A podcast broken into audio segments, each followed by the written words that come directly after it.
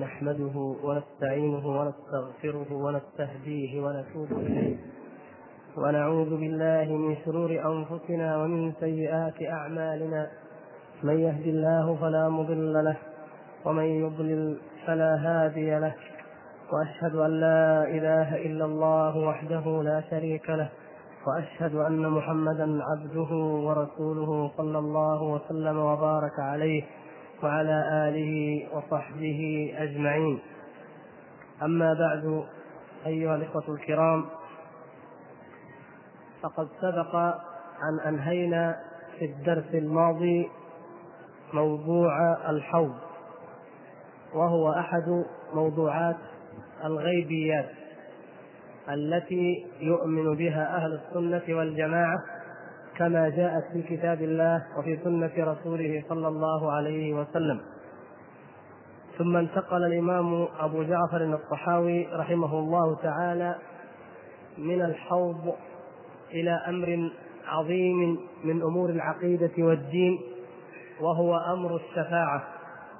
فقال في الفقرة الثامنة والأربعين والشفاعة التي ادخرها لهم حق كما روي في الأخبار. ويقصد الإمام أبو جعفر رحمه الله بالضمير في قوله ادخرها من؟ من الذي ادخرها؟ الله تعالى ادخر شفاعته الرسول نعم. الرسول صلى الله عليه وسلم ادخر شفاعته. الفقرة السابعة والأربعون والحوض الذي أكرمه أكرم من؟ الله يعني الرسول صلى الله عليه وسلم. والحوض الذي أكرمه الله أكرمه الله تعالى به غياثا لأمته حق. كل الضمائر تعود إلى النبي صلى الله عليه وسلم. كما في الفقرة السادسة والأربعين. وقد أسري بالنبي صلى الله عليه وسلم وعرج بشخصه في اليقظة. ثم بعد ذلك انتقل إلى الحوض فقال والحوض الذي أكرمه الله تعالى به غياثا لأمته حق. ثم قال بعد ذلك والشفاعة التي ادخرها لهم حق كما روي في الأخبار.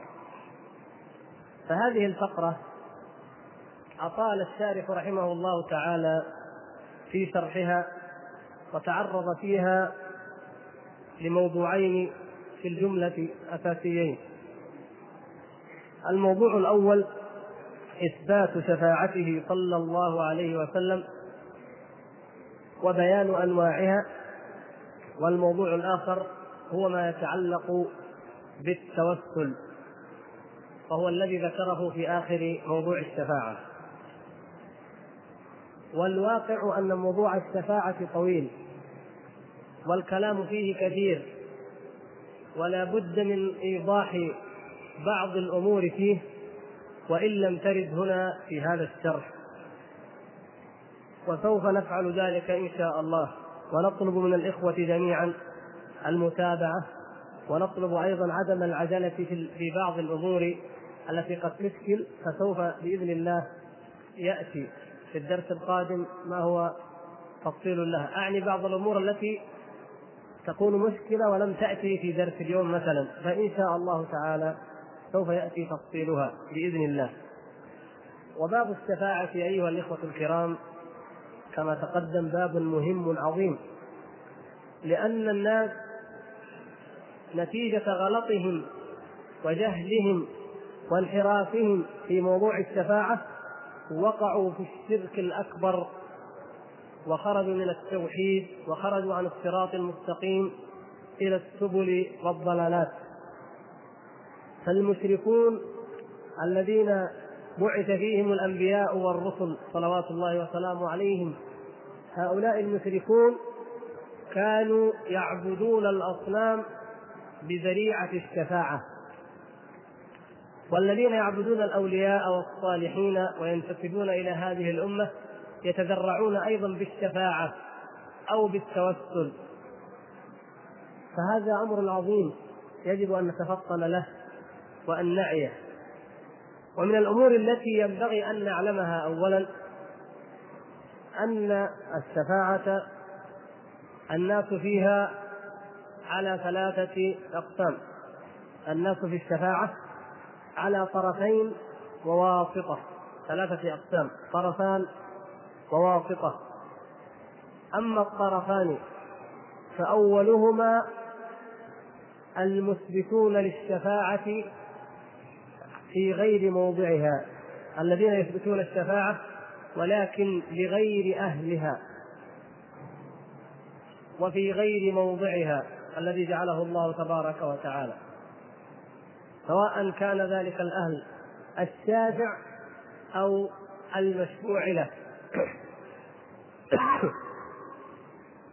فالطرف الأول إذن الذين غلوا في إثبات الشفاعة وجعلوها بغير بغير ما أنزل الله سبحانه وتعالى. إما جعلوا شافعا لم يجعله الله تعالى شافعا أو جعلوا مشفوعا له لم يأذن الله سبحانه وتعالى بأن يشفع له. وغلوا في ذلك حتى آل بهم الأمر إلى الشرك الأكبر. وهؤلاء هؤلاء الصنف الأول هم المشركون قديما وحديثا الذين كانوا قبل بعثة النبي صلى الله عليه وسلم أو المنتسبون إلى هذه الأمة ممن وقع في هذا النوع من الشرك الأكبر عافانا الله وإياكم منه. فأما المشركون في في الجاهلية وقبل بعثته صلى الله عليه وسلم فكما تعلمون في من في آيات كثيرة أخبر الله سبحانه وتعالى عنهم.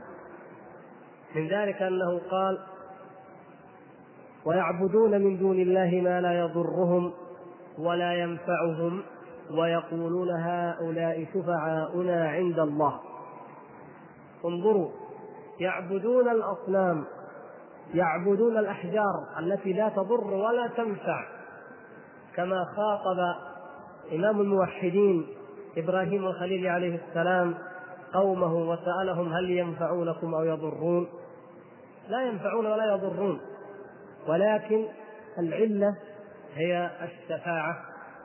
ومن ناحية أخرى الوسيلة. ولهذا موضوع الشفاعة والوسيلة مرتبط. موضوعا الشفاعة والوسيلة مرتبطان. فهؤلاء المشركون اتخذوا من دون الله آلهة وعبدوا من دون الله ما لا يضرهم ولا ينفعهم من الأصنام الجامدة أو من الصالحين من الموتى الهالكين الغابرين وكل ذلك بحجة أن هؤلاء شفعاؤنا عند الله. والآية الأخرى ما نعبدهم إلا ليقربونا إلى الله زلفى هي أيضا في هذا المعنى. فإن الذي يقرب إلى الله هو الشافع الوسيط المتوسل به الذي يوصل الإنسان إلى مراده وإلى غايته. فهؤلاء جعلوهم شفعاء عند الله وهذا شرك هذا شرك في حقيقته. وإن كان الشفاعة وإن كانت أصحابها لا ينكرون أن الله تعالى هو الذي يستحق العبادة وحده لا ينكرون وجوده سبحانه وتعالى.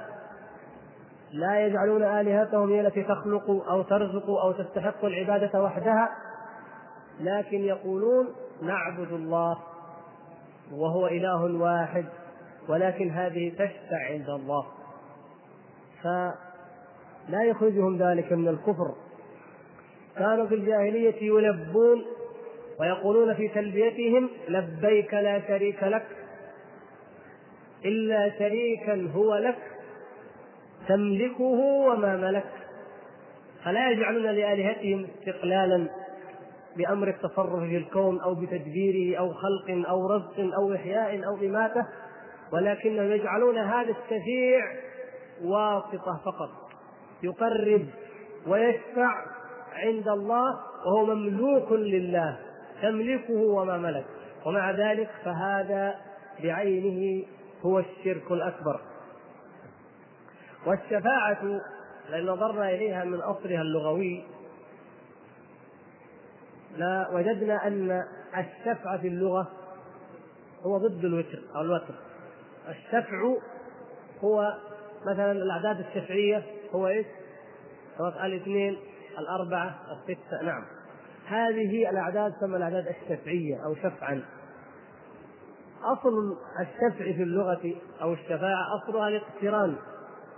أو الضم الضم والاقتران. فتقول شفعت هذا بهذا يعني إيش؟ ضممته له فالواحد وتر. لكن الاثنين شفع لأنك ضممت واحدا إلى واحد فأصبحت شفعا. فالشفع في اللغة هو الضم والاقتران. قرنت أو القرن قرنت شيئين وضممت شيئين إلى بعضهما فكان هذا منك شفعا يضمون مع الله سبحانه وتعالى غيره أو يضمون إلى الله تعالى غيره. كيف؟ يعني هو يمكن أن يدعو يدعو الله ويدعو غير الله ويقول هذا يشفعني عند الله فقد ضم مع الله غيره. أو هو يقول أنا عندما أدعو الله أنا ضعيف أنا مذنب أنا مقصر كيف أدعو الله؟ وأتقرب وأتوسل إليه بعملي أنا. ولكن ماذا أصنع؟ أشفع عملي أو أشفع دعائي بدعاء رجل صالح بدعاء الولي الفلاني بدعاء النبي الفلاني مثلا من أو الأصنام ايا كانت. فأضم هذا إلى إلى عملي.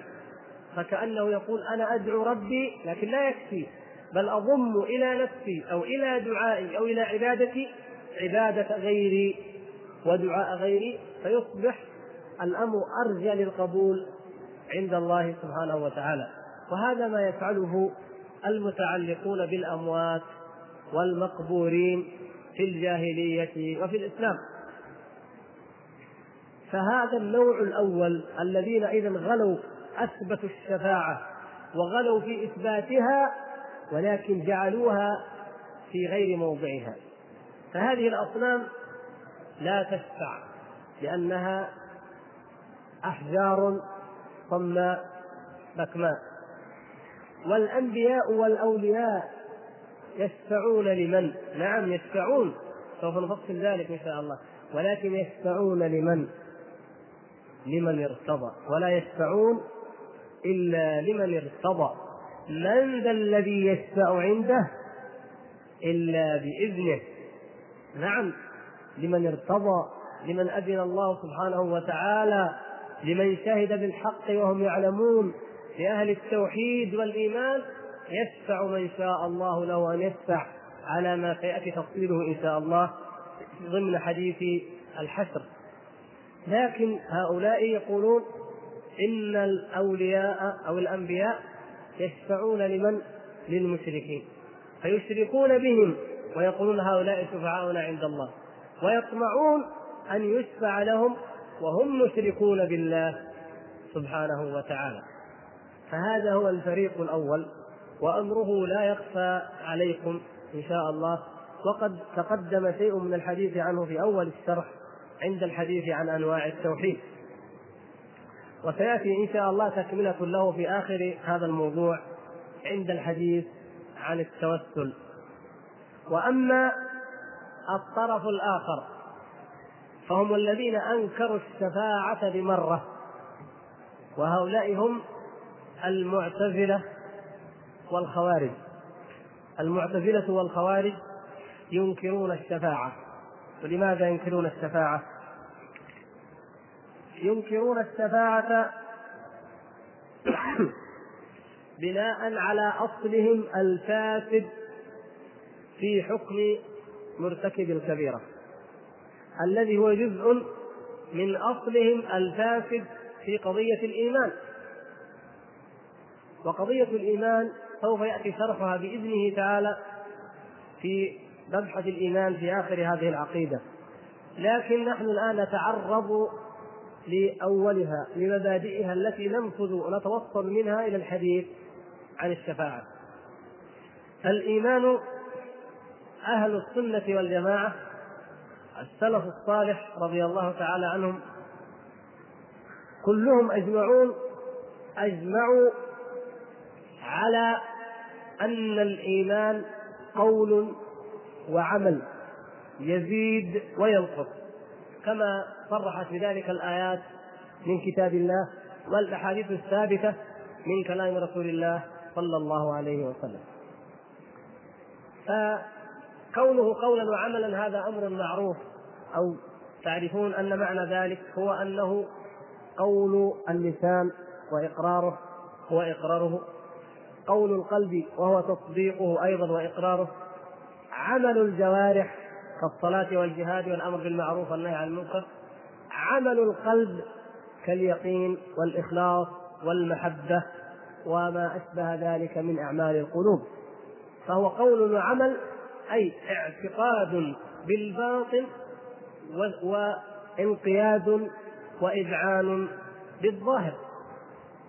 وقد نقل الإجماع على ذلك عدد من أئمة السلف منهم الإمام البخاري رحمه الله تعالى. فإنه يقول كما روى عنه اللالكائي بسند صحيح يقول رويت أكثر عن أكثر من ألف شيخ من أهل العلم ولم أروي أو لم أنقل إلا عمن يقول الإسلام الدين قول وعمل الدين قول وعمل. فالإمام البخاري رحمه الله وهو من تعلمون في جلالة قدره في الحفظ وفي الضبط يذكر شيوخه ويذكر أنه نقل عنهم في الحجاز والشام والعراق والمشرق وكل البلاد التي زارها وهم قرابة ألف رجل وكلهم يقول الإيمان قول وعمل. هذا ما كانت عليه الأمة قبل أن تظهر بدعة المرجئة والخوارج. فهذا معنى قوله قولنا إن أن السلف أجمعوا على أن الإيمان قول وعمل. الموضوع الفقرة الأخرى التي تهمنا بالذات الآن هي قولهم أو مذهبهم العبارة الأخرى أنه يزيد وينقص. الايمان يزيد وينقص، أليس كذلك؟ لو استعرضنا ما في كتاب الله عز وجل لوجدنا ذلك جليا يعني يزيد به يزيد بالطاعة وينقص بالمعصية. فزيادة الإيمان وردت في كتاب الله ولا لا؟ وردت. مثلا في قوله تعالى إيه؟ وإذا تليت عليهم آياته زادتهم إيمانا. نعم. نعم. ما شاء الله. ليزدادوا إيمانا مع إيمانهم. كمان. والذين اهتدوا زادهم هدى. طيب الحمد لله. تعرفون آيات في ذلك وهي كثيرة.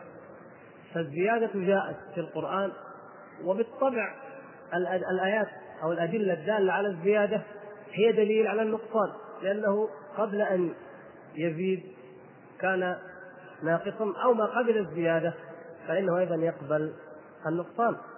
ولذلك الله تعالى أخبر عن المنافقين. ماذا قال في سورة التوبة؟ فإذا ما أنزلت السورة قالوا إيش؟ أيكم نعم أيكم زادته هذه إيمانا يتساءلون فأما الذين آمنوا نعم طيب وأما الذين في قلوبهم مرض فزادتهم رجسا إلى رجسهم فيعني كان إيمانهم ناقص أو معدوم والآن ازداد الرزق إذا زاد نقص الإيمان. عافانا الله وإياكم. إن صح التعبير أنه زاد النقص المقصود أنه اشتد النقص فنقص إيمانهم. فالإيمان يزيد وينقص. قاعدة معروفة حتى عند البشر حتى عند الناس بالفطرة السليمة أي بالمعايشة. الواحد منا يصلي الفريضة فيسمع من آيات الله عز وجل.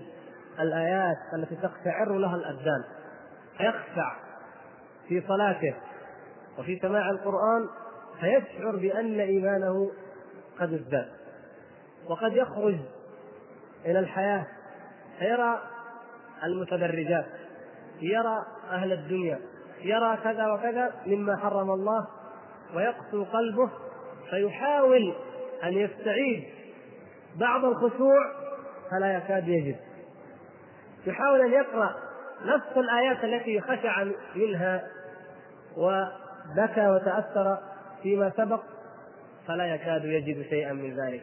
إذا كان إيمانه زائدا ثم نقص. والعكس قد يكون الإنسان غافلا غافلا يصلي يصوم يحج لكن غافل عن أمر دينه غافل عما يجب أن يكون المؤمن عليه من مراقبة الله من تقوى الله سبحانه وتعالى. فيجلس فيسمع شيئا من كتاب الله أو يصلي فيخشع في صلاته أو يجد من يعظه ويذكره بالله عز وجل. وإذا به يشعر كأنه صقل من جديد جلي قلبه تنورت بصيرته فيخرج وينظر للأمور بنظرة غير ما هي قبل أن يدخل أو يسمع هذه الموعظة. إذا الإيمان يزيد وينقص. وهذا شيء معروف. أحيانا تجد نفسك تتشجع للطاعة لأمر من أوامر الله عز وجل. وأحيانا تجد نفسك تتثاقل عن واجب من الواجبات التي ترغمها وتكرهها عليها إكراها. أمر محسوس زيادة الإيمان ونقصان الإيمان. والمؤمنون ألا يرتكبون الكبائر؟ أي المسلمون الذين آمنوا أسلموا. ألا يرتكبون الكبائر؟ ألا تقع منهم الأخطاء؟ كل بني آدم خطاء وخير الخطائين توابون. كل بني آدم خطاء سبحان الله. نعم. هكذا خلق الله تعالى الإنسان. لأن الابتلاء والامتحان إنما مناطه هو هذه الأخطاء. لو أن الإنسان لا يخطئ ولا يذنب لكان ملكا. ولو أنه مخطئ مذنب بإطلاق لكان شيطانا. لكن الإنسان يمكن هكذا ويمكن هكذا. إنا هديناه السبيل إما شاكرا وإما كفورا. فالجنس الإنساني يقبل هذا ويقبل هذا. هكذا خلق الله سبحانه وتعالى هذا الإنسان مختلفا عن الملائكة في سموهم ومختلفا عن الشياطين في سفولهم. فقد يعمل الطاعات فيرتقي إلى أعلى العليين. وقد يرتكب المعاصي والرجس والكفر فيهبط إلى أسفل سافلين. هذا يقع وهذا يقع. ولهذا يقول النبي صلى الله عليه وسلم الإيمان بضع وسبعون أو بضع وستون شعبة. فأعلاها شهادة أن لا إله إلا الله. وأدناها إماطة الأذى عن الطريق والحياء شعبة من الإيمان. فهذه بضع وسبعون. هذا الحديث لو تأملناه لوجدنا أنه ينطبق على الواقع تماما ويدل على مذهب السلف تماما وهو أن الإيمان يزيد وينقص كيف؟ هناك شعب لا يأتي بها بعض بعض الناس وعدم إتيانه بها لا أو يجعله لا يعد من المسلمين أصلا. أي إنسان لا إيمان له أصلا. من هو مثل من هذه الشعبة؟ الشعبة العليا مثلا. أن لا إله إلا الله. من لم يأتي بشهادة أن لا إله إلا الله فليس بمؤمن أصلا. اليهود النصارى المشركون الذين لم يقروا بهذه الشهادة ويلتزموها هؤلاء ليسوا بمؤمنين أصلا. فكم عندهم من الإيمان؟ ولا شيء ولا مثقال ذرة. وهذه شعبة. شعب أخرى قد يتركها الإنسان لا يأتي بها فتنقص من إيمانه مثل مثقال الذرة أو نحو ذلك. مثل ماذا؟ مثل إماطة الأذى عن الطريق. لو أن أحدا استكمل الشعب بقيت هذه الشعبة فقط لنقص من إيمانه هذا الشيء. الذي يعلم قدره الله سبحانه وتعالى. قدر بسيط أدنى أدنى شيء. بينهما أمور متفاوتة. الصلاة من تركها فقد كفر. من ترك شعبة من الإيمان هي الصلاة فقد كفر. إنسان ترك بعض الواجبات فهذا كيف نقول؟ نقول حكمه كحكم من ترك الشعبة العليا يكفر؟ طيب نقول حكمه مثل من ترك الشعبة الدنيا وهي الإماطة عن الطريق؟ لا. هذا هكذا الحمد لله العقول والأفهام تفهم ذلك. فهذا الذي ترك شعبة من شعب الإيمان دون الشعب العليا التي يكفر من تركها ودون هذه التي ينقص إيمانه قليلا جدا هذا هو الذي اختلفت فيه الأنظار واختلفت فيه المذاهب. فأما أهل السنة والجماعة فوفقهم الله سبحانه وتعالى. فقالوا هذا الإنسان إذا ترك واجبا من الواجبات أو فعل محرما من المحرمات وهما مقترنان. هذا رجل شرب الخمر عافانا الله وإياكم. طيب ما حكمه؟ الخوارج والمعتزلة جعلوه كمن ترك شهادة أن لا إله إلا الله. كافر. في الدنيا كافر. خارج من الملة. وفي الآخرة قالوا في الآخرة خالد مخلد في النار أيضا كافر. ومن هنا ندخل إلى موضوع الشفاعة. ما تنفع الشفاعة؟ قالوا لا الشفاعة لا تنفع الكافر. هذا كافر خرج من الملة فلا تنفعه الشفاعة. اختلفوا في اسمه في الدنيا فقط. الخوارج قالوا كافر هذا يسمى إيش؟ كافر. في الدنيا وفي الآخرة خالد مخلد في النار. المعتزلة قالوا في الدنيا لا نسميه كافرا ولا نسميه مؤمنا. أجل إيش؟ قالوا هو في منزلة بين المنزلتين. ما نقول لا كافر ولا مؤمن. رأوا أدلة ترجح في نظرهم مجرد ترجيح أنه مؤمن وأدلة في نظرهم ترجح أنه كافر فعجزوا. فقالوا نقول في منزلة بين المنزلتين. طيب في الآخرة كافر قالوا خالد عفوا خالد مخلد في النار. تنفعه الشفاعة؟ وش يقولوا؟ لا. لا تنفعه الشفاعة. ما في شفاعة. شفاعته عمله فقط. يعمل الطاعات فيدخل. أما واحد ثاني يجي يشفع له وهو ما عمل؟ لا. أقفلوا الباب نهائيا. أهل السنة والجماعة قالوا هذا الذي فعل محرما أو ترك واجبا. هذا ناقص الإيمان نقص إيمانه. الإيمان بضع وسبعون شعبة أو بضع وستون. بعض المؤمنين أو بعض المسلمين عنده بالإضافة إلى الشهادة والصلاة والزكاة مثل أحكام الأركان الخمسة. عنده عشرين شعبة. واحد عنده ثلاثين. واحد أربعين. واحد خمسين. واحد خمسة عشر واحد اثنين وعشرين. واحد ثمانية عشر هكذا الناس يتفاوتون. كلهم. الله سبحانه وتعالى جعلهم متفاوتين في الإيمان. وفي نفس الوقت هذا الإنسان بذاته فلان بعينه هذا يمكن وقت من الأوقات يرتفع إيمانه ويتحقق عدة شعب حتى يصل إلى الأربعين. يقصر في أربع في خمس تنقص كم صارت 35 36 اجتهد بعد فترة في العبادة يزودها إلى 45 إلى 50 وهكذا. هكذا يعني هكذا جعل الله سبحانه وتعالى الإنسان. ولذلك الإنسان دائما يحتاج يا إخوان إلى ماذا؟ إلى تذكير. إلى تذكير. لأنه كلما يتذكر يحاول أن تزيد شحنة الإيمان وطاقة الإيمان فيزداد ويرتفع. وإذا غفل وإذا سهى ولها نقص الإيمان وهو يشعر أو لا يشعر. فأهل السنة والجماعة هذا هذا مذهبهم. أن مرتكب الكبيرة تارك المحرم فاعل المحرم وتارك الواجب هذا إيش؟ ناقص الإيمان. فإذا شرب الخمر كما قلنا مثلا شرب الخمر قالت الخوارج والمعتزلة كافر أو في منزلة بين المنزلتين قال أهل السنة والجماعة هو إيه؟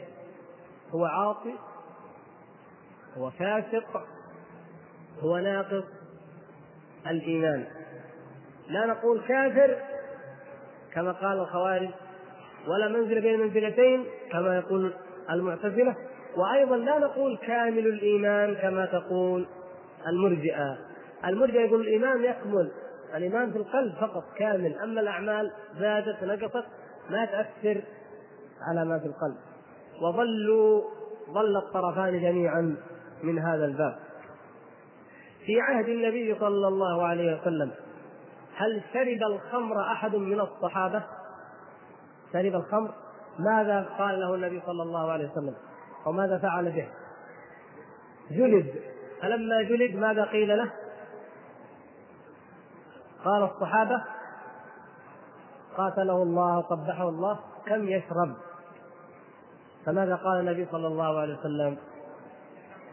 قال إنه يحب الله ورسوله. انظر اذا مذهب السنة والجماعة يستدل بهذه احاديث كثيرة. هذه الكبيرة وقعت. رجل شرب الخمر. ومع ذلك يشهد له النبي صلى الله عليه وسلم الذي لا ينطق عن الهوى بأنه يحب الله ورسوله. اذا قد تقع يا إخوان قد تقع مع التوحيد ومن المؤمن قد تقع المعاصي كحالة استثنائية خارجة عن أصل المنهج وأصل الطريق الذي يمشي عليه الإنسان فتقع منه المعصية. بدافع الطبيعة البشرية باغواء الشيطان بأي أمر من الأمور وقعت المعصية. يكفر صاحبها؟ لا يكفر بمجرد أنه فعل هذه المعصية. فهذا رجل يحب الله ورسوله وقد وقع منه أن شرب الخمر. هل وقع زنا من أحد من الصحابة أيضا؟ نعم مثل من؟ ماعز ومن؟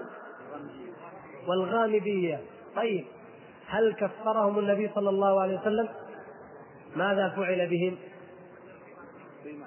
نعم حدوا أقيم عليهم الحد والنبي صلى الله عليه وسلم قال ومن أقيم فمن أقيم عليه الحد ومن عوقب به في الدنيا فهو كفارة له. في الحديث الصحيح حديث البيعة لما بايعهم. فهو كفارة له تطهير كفارة. ولهذا ماعز يقول طهرني والمرأة تقول طهرني يا رسول الله صلى الله عليه وسلم. يريدون الطهارة يريدون التطهير في الدنيا.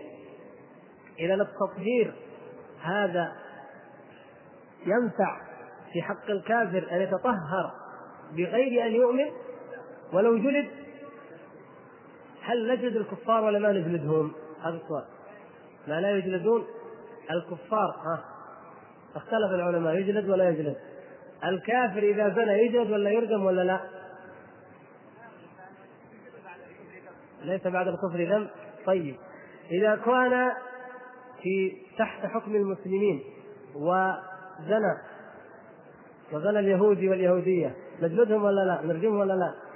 طيب ذكرته الآن اليهوديان اللذان نزلت فيهم الآيات العظيمة واللذان بسببهما كانت القصة المشهورة مع اليهود لما وضعوا على على آية الرجل اليد يا شباب لا تنسوا. فإذا نحن أحكام الإسلام وحدود الإسلام تجري حتى على الكفار. ما دمنا نحن نقيم الحد نعم. وإلا سبحان الله اذا إذا زنى المسلم جلدناه وإذا زنى الكافر قلنا مسامح أنت كافر؟ لا بالعكس. آه، دينه أو الإيمان بينه وبين ربه لأننا الله تعالى أمرنا أن نأخذ منهم الجزية عن يد وهم صاغرون أو أن نكون كما كان اليهود في عهد النبي صلى الله عليه وسلم حالفوا وعاهدوا وكانوا رعايا أو مواطنين ايا ما شئت. المهم كانوا في حكم الدولة المسلمة تحت حكم الله ورسوله. فما داموا تحت حكم الإسلام فواجب على المسلمين أن يقيموا عليهم الحدود. ولا يسمحوا لهم بالزنا ولا حتى بشرب الخمر إذا جاهروا. لو زنوا دون أن نعلم يكون ما قاله الأخوان الذين قالوا لا. نعم إذا زنوا ونحن لا نعلم. فحتى لا نقول تعالوا وأقروا وتعالوا واعترفوا. المقصود أن الكافر أيضا تقام عليه حدود الإسلام. هذه قضية جانبية. نرجع إلى إيش؟ إلى انه من عوقب في الدنيا فهو كفارة له. طيب زنى شرب الخمر فعل معصية من المعاصي ثم مات على ذلك ولم يتب. ما حكمه عند أهل السنة والجماعة في الآخرة؟ نعم تحت مشيئة الله إن شاء عذبه وإن شاء غفر له.